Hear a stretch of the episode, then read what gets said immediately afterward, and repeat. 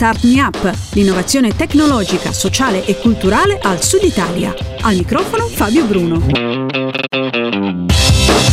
Ciao, questo è Start Me Up, il podcast che racconta l'innovazione tecnologica, sociale e culturale del Sud Italia. Grazie come sempre al nostro sponsor tecnico Kidra.com, servizi web per il tuo business, a chi ha deciso di sostenere questo format attraverso Patreon e a Cristina Marras, splendida voce che accompagna la sigla di apertura e di chiusura di questo podcast. I chatbot ormai sono una realtà. Sono utilizzati per lo più dalle aziende per i servizi di customer care e per tutte quelle inter- interazioni semplici che un'azienda può avere con la clientela. In realtà uh, in questo podcast cercheremo di capire meglio un po' uh, come si muove il mondo del chatbot e quali sono le innovazioni e i fattori da tenere in considerazione soprattutto da un punto di vista psicologico. Lo facciamo perché qualche giorno fa in redazione è arrivata la mail di Maser, un'azienda campana che ha messo a punto Laila, un chatbot che definisce di seconda generazione. Ho chiesto il perché di questa definizione a Carmine Pappagallo, CEO e founder di Maser. Laila è un chatbot di seconda generazione, e, o noi lo definiamo anche chatbot empatico, perché a differenza diciamo, dei, dei, chatbot che normalmente conosciamo e che sono in, in vendita, in utilizzo sul, sul, mercato già da diversi anni, ehm, Laila eh, riesce praticamente a comprendere qualsiasi tipo di linguaggio eh, conversazionale, che significa che i chatbot eh, di prima generazione tu eh, immagazzini all'interno del chatbot la domanda e la risposta, quindi la domanda deve essere fatta perfettamente come è stata immagazzinata per avere avere quella risposta. Quindi ti troverai davanti dei chatbot che ti fanno delle domande chiuse con delle risposte chiuse.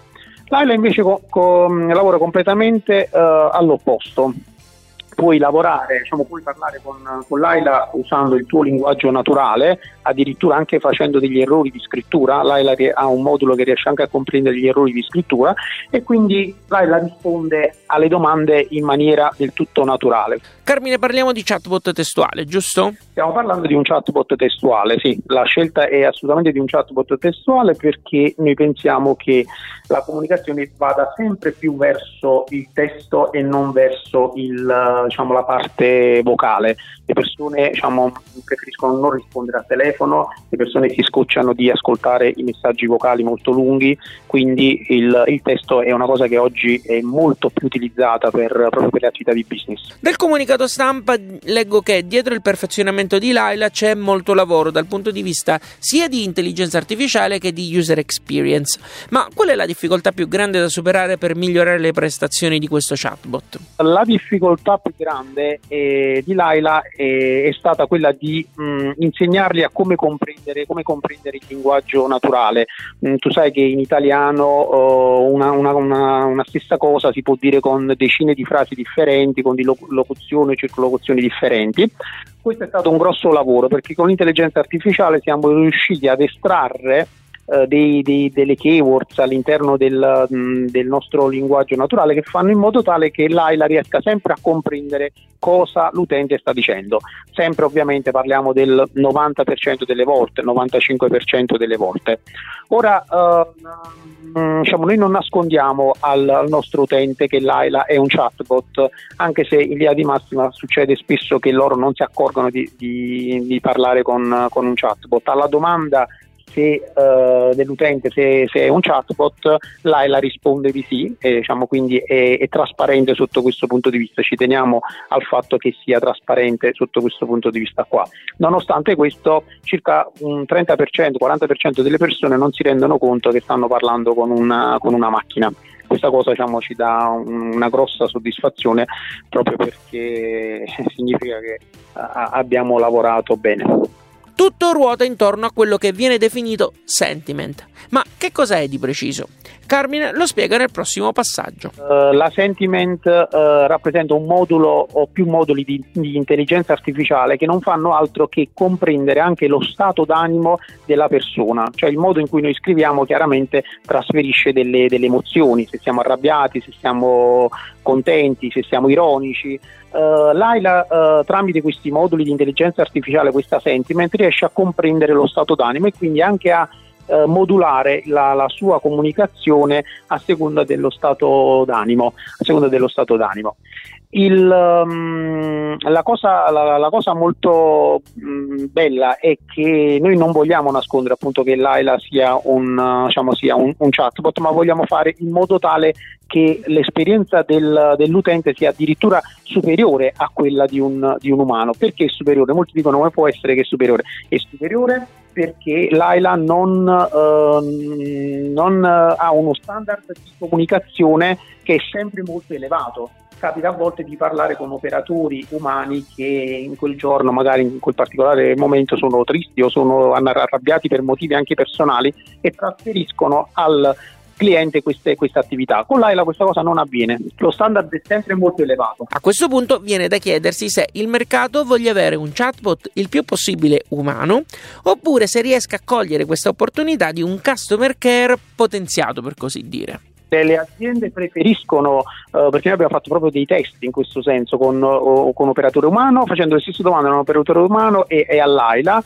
E um, per esempio una grossa azienda che è un nostro cliente su, su Roma e che fa customer care di un certo livello ha notato come eh, effettivamente il, il, linguaggio del, di Laila è sempre molto political correct, non, non va mai fuori le righe, non, diciamo, la, Laila non, non, si arrabbia, eh, non ha delle risposte eh, puntigliose, quindi questa cosa in realtà viene preferita perché le, le aziende sono sempre alla ricerca della standardizzazione e della standardizzazione elevata. E questa cosa chiaramente con dei sistemi di customer care basato su degli uomini non può essere valida. È chiaro questo che significa non che l'AILA sia superiore agli umani, ci mancherebbe altro, eh, non, non lo abbiamo mai affermato, ma nella regolare attività di gestione di un customer care lo standard è ovviamente più elevato e anche più rapido. Senza naturalmente voler fare l'elogio della robotica nei confronti degli esseri umani, è difficile non essere d'accordo con quelli che sono i vantaggi che Carmine ha appena elencato. In più non possiamo non sottovalutare il livello di stress a cui sono sottoposte le persone che lavorano in questo ambito, che eh, devono sottostare a compiti ripetitivi e meccanici ci siamo resi conto che gli operatori umani mh, hanno dei, dei, word, dei, word, hanno delle risposte già preconfezionate. Questa cosa è stata una cosa bellissima quando ce ne siamo accorti. Praticamente gli operatori umani nelle chat hanno delle risposte già preconfezionate che fanno, non fanno altro che poi copiare ed incollare. Qual è però il, la grossa problematica in questo senso? È che loro incollano una serie di risposte, una serie di informazioni in modo tale da da scrivere tutto in, un unico, in, un'unica, uh, in un'unica frase. E proprio perché effettivamente è frustrante fare il lavoro di customer care di primo secondo livello, le persone chiedono sempre le stesse cose e le risposte sono più o meno sempre le stesse. Quindi l'AILA in realtà non è che sostituisce il customer care, ma lo migliora fortemente. In questo podcast di Starmi Up si parla di chatbot. Lo spunto ci arriva da Laila, il chatbot di seconda generazione prodotto dall'azienda campana Maser. Mentre lavoravo alla puntata mi ha molto colpito l'aspetto psicologico di queste automazioni. E così ci prendiamo un momento, una pausa dall'intervista a Carmine e diamo spazio a Donatella Ruggeri, amica psicologa e esperta di UX. Eh, lavora presso IDIB Group ed è a capo della settimana del cervello. Insomma, è una che ne sa. Le ho chiesto un parere scientifico su come gli umani si relazionano ai chatbot e se ci sono delle differenze nell'approccio che abbiamo nei confronti delle macchine. Eh, le considerazioni che sentirete da qui in avanti, mi ha detto Donatella, hanno valore sia per i chatbot di testo che per i bot vocali. Da un'analisi piuttosto veloce come immaginavo anche per quanto riguarda Google Home, Alexa eccetera eccetera. Praticamente la ricerca mostra che non c'è una grande differenza tra parlare con un eh, chatbot o con un assistente virtuale e parlare con un umano. Nel senso che abbiamo una sorta di cioè sì lo sappiamo però abbiamo una sorta di eh, illusione che stiamo effettivamente parlando con un essere umano.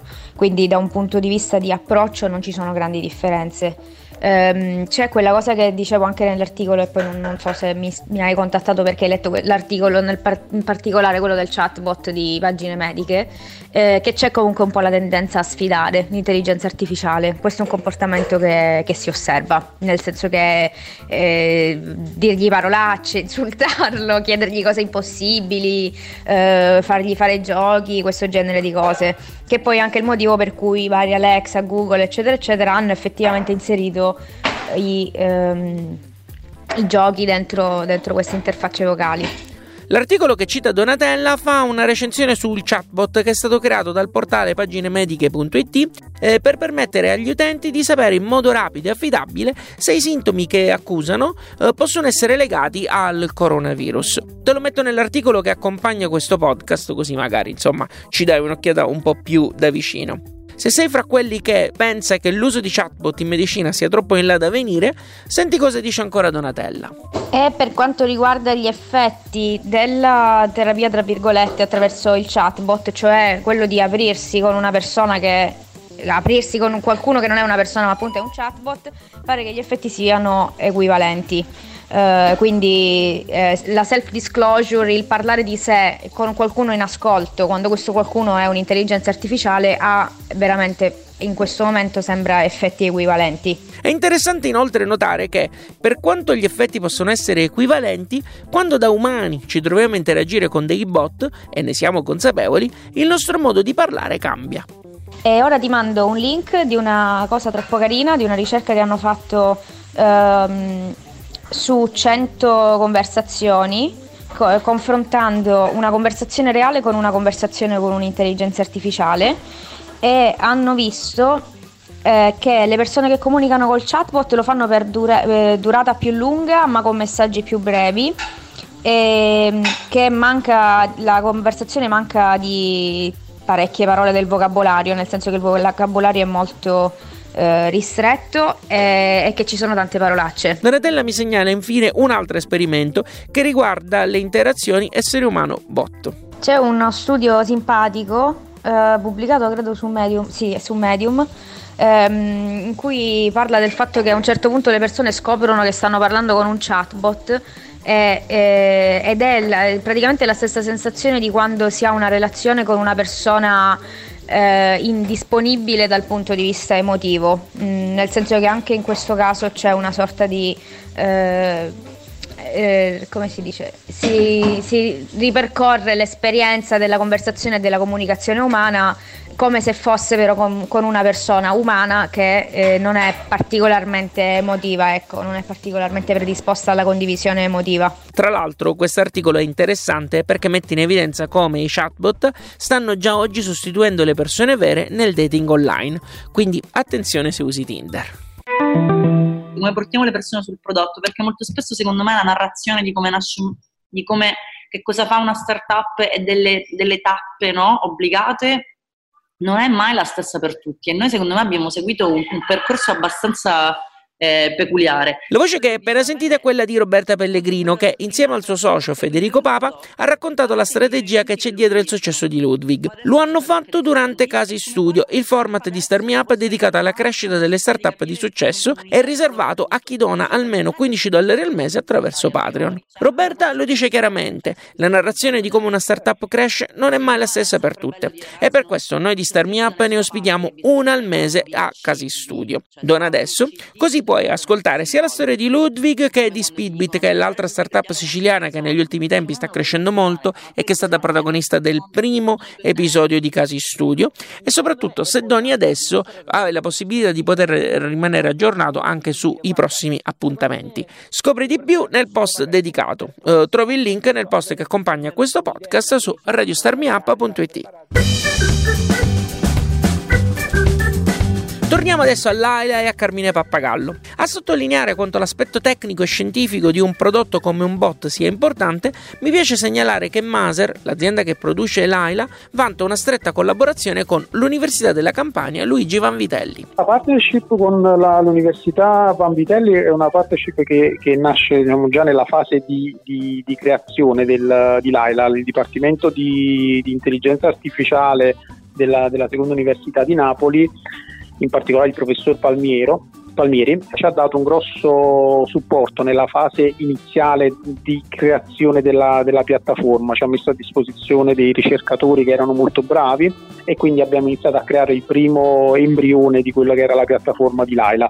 Questa collaborazione fortunatamente è continuata e quindi magari quello che hai letto è più che altro la parte di continuazione perché noi abbiamo eh, fatto delle borse di studio per l'università e quindi l'università ci ha consentito di far lavorare delle, delle persone all'interno della, dell'azienda che hanno continuato a fare sviluppo e in realtà è di pochi mesi anche la notizia che l'università invece la seconda università, cioè la, no, la, seconda, la Federico II, quindi la prima università di Napoli, si sta avvicinando a questo progetto e vorrebbe anche, vorrebbero anche loro creare una, una partnership di collaborazione con noi. Oggi i chatbot sono usati principalmente per servizi come customer care e nel marketing relazionale, anche se come abbiamo visto i campi si stanno allargando sempre di più. Anche a Maser sono attenti al tema e stanno già guardando a nuovi utilizzi. Diciamo, noi uh, spingiamo molto per, uh, per, la parte di engagement su, sui chatbot. No?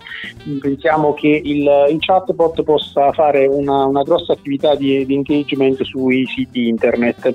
Per quale motivo? Perché uh, il chatbot può seguire Uh, quelle che, che, sono le attività che un normale utente fa su un sito internet, quindi lo può tra virgolette monitorare. Nel momento in cui lo va a monitorare, quindi sa dove si muove, in che, in che zone del, del, sito, quali sono i prodotti che va a visualizzare, a vedere, eccetera, può fare delle attività di, di, di engagement. È chiaro che eh, anche diciamo, lo, lo, sviluppo dal punto di vista del voice potrebbe essere un ulteriore sviluppo. Trasformare un chatbot da, da, scritto a voice è una cosa abbastanza semplice, una cosa che noi non abbiamo ancora fatto, ma potrebbe essere un'evoluzione che potrebbe dare una mano anche a chi magari ha delle, delle, problematiche a poter scrivere, eccetera, e quindi a chi ha diciamo, delle, degli handicap in questo senso. Quindi anche in questo, in questo frangente vedrei un'evoluzione. Fra gli articoli che Donatella ci ha segnalato ce n'è uno che mette in evidenza come lo sviluppo dei chatbot sia legato alla solitudine delle persone. È un tema ricorrente nelle opere di fiction, eh, una per tutte Air, il film di Spike Jones, dove il protagonista arriva addirittura ad innamorarsi del suo sistema operativo. Quanto manca a quel futuro? Io l'ho chiesto a Carmine. Beh, siamo, siamo, ancora un po' distanti, siamo ancora un po' distanti perché l'intelligenza artificiale oggi diciamo, ha un, um, per chi non la conosce, ecco, per chi non, non ne conosce fon- fondamentalmente la tecnica, eh, pensa che possa essere un sostituto dell'intelligenza umana, non lo è affatto. L'intelligenza artificiale aiuta a... Um, discriminare quelli che sono uh, i, i, milioni di, di, parametri che possono essere diffusi in una, diciamo, in una conversazione e quindi uh, renderla più semplice. Uh, l'intelligenza artificiale ci, ai- ci, aiuta in questo senso, però chiaramente parliamo di un, diciamo, di quello, ciò che abbiamo visto nel film è, anche, è ancora abbastanza futuristico. Lui era Carmine Pappagallo, CEO e founder di Maser, l'azienda che produce Laila. In questo podcast è intervenuta, lo ricordo, anche Donatella Ruggeri, psicologa, divulgatrice ed esperta di UX, al soldo di idebgroup.com e a capo della settimana del cervello. Trovi i link a cui abbiamo fatto riferimento sul post che accompagna questo podcast su radiostarmiup.it. Start Up è un progetto che si sostiene grazie alle inserzioni che ogni tanto sente all'interno del podcast e soprattutto alle donazioni dei suoi ascoltatori. Le donazioni ci permettono di garantire a tutti questo podcast una settimana, eh, quattro articoli al mese sul blog di Start Up e il gruppo su Facebook dove dal lunedì al venerdì trovi un'offerta di lavoro che arriva dal mondo startup o un bando per finanziare il tuo progetto e un link che scelgo io personalmente. Può essere un video, un testo o un evento. L'idea è quella di stimolare la tua curiosità. Questo podcast è stato possibile grazie al contributo di Tamara, Riccardo di Refactoring.it, Toti di MoveUp.eu, Giacomo di StrettoIncarena.it, Francesco di Francesco-altorigoni.com, Mattia di Anivent.com, Angela, Daniela di dasminierolado.it, Francesco di idibgroup.com, Luca di Big Data for You, Francesco di ecofactory.eu. Oltre a loro ci sono altre persone che sostengono con un'offerta libera e mensile Starmi Up. Tutti fanno parte del gruppo segreto Telegram, un network di professionisti appassionati e imprenditori che ha a cuore l'innovazione e il Sud Italia. Scopri tutte le ricompense riservate a chi sostiene Starmi Up. Sono tutte elencate su patreon.com slash fabbruno. Potresti esserci anche tu nell'elenco che ho fatto poco fa. Ti basta fare una donazione attraverso il link che trovi nella descrizione di questo podcast e su radiostarmiup.it. Si può sostenere Starmi anche attraverso azioni gratuite. Queste le lascio dire a Cristina. Prima di lasciare a lei la parola, io ti ringrazio per averci ascoltato fino a qui e ti do appuntamento alla prossima settimana con un nuovo podcast o, quando lo vorrai, sui canali di Starmi. Alla grande! Ti è piaciuto questo podcast? Dillo con una recensione o mettendo qualche stellina su iTunes. Un complimento fa piacere, una critica ci aiuta a crescere. Segui il programma su Twitter, LinkedIn e Instagram e se ti piace abbonati, non perderai così neanche un podcast. Start Me Up può contare sul contributo di Kidra Hosting, servizi web per il tuo business. Per info e contatti www.radiostartpa.it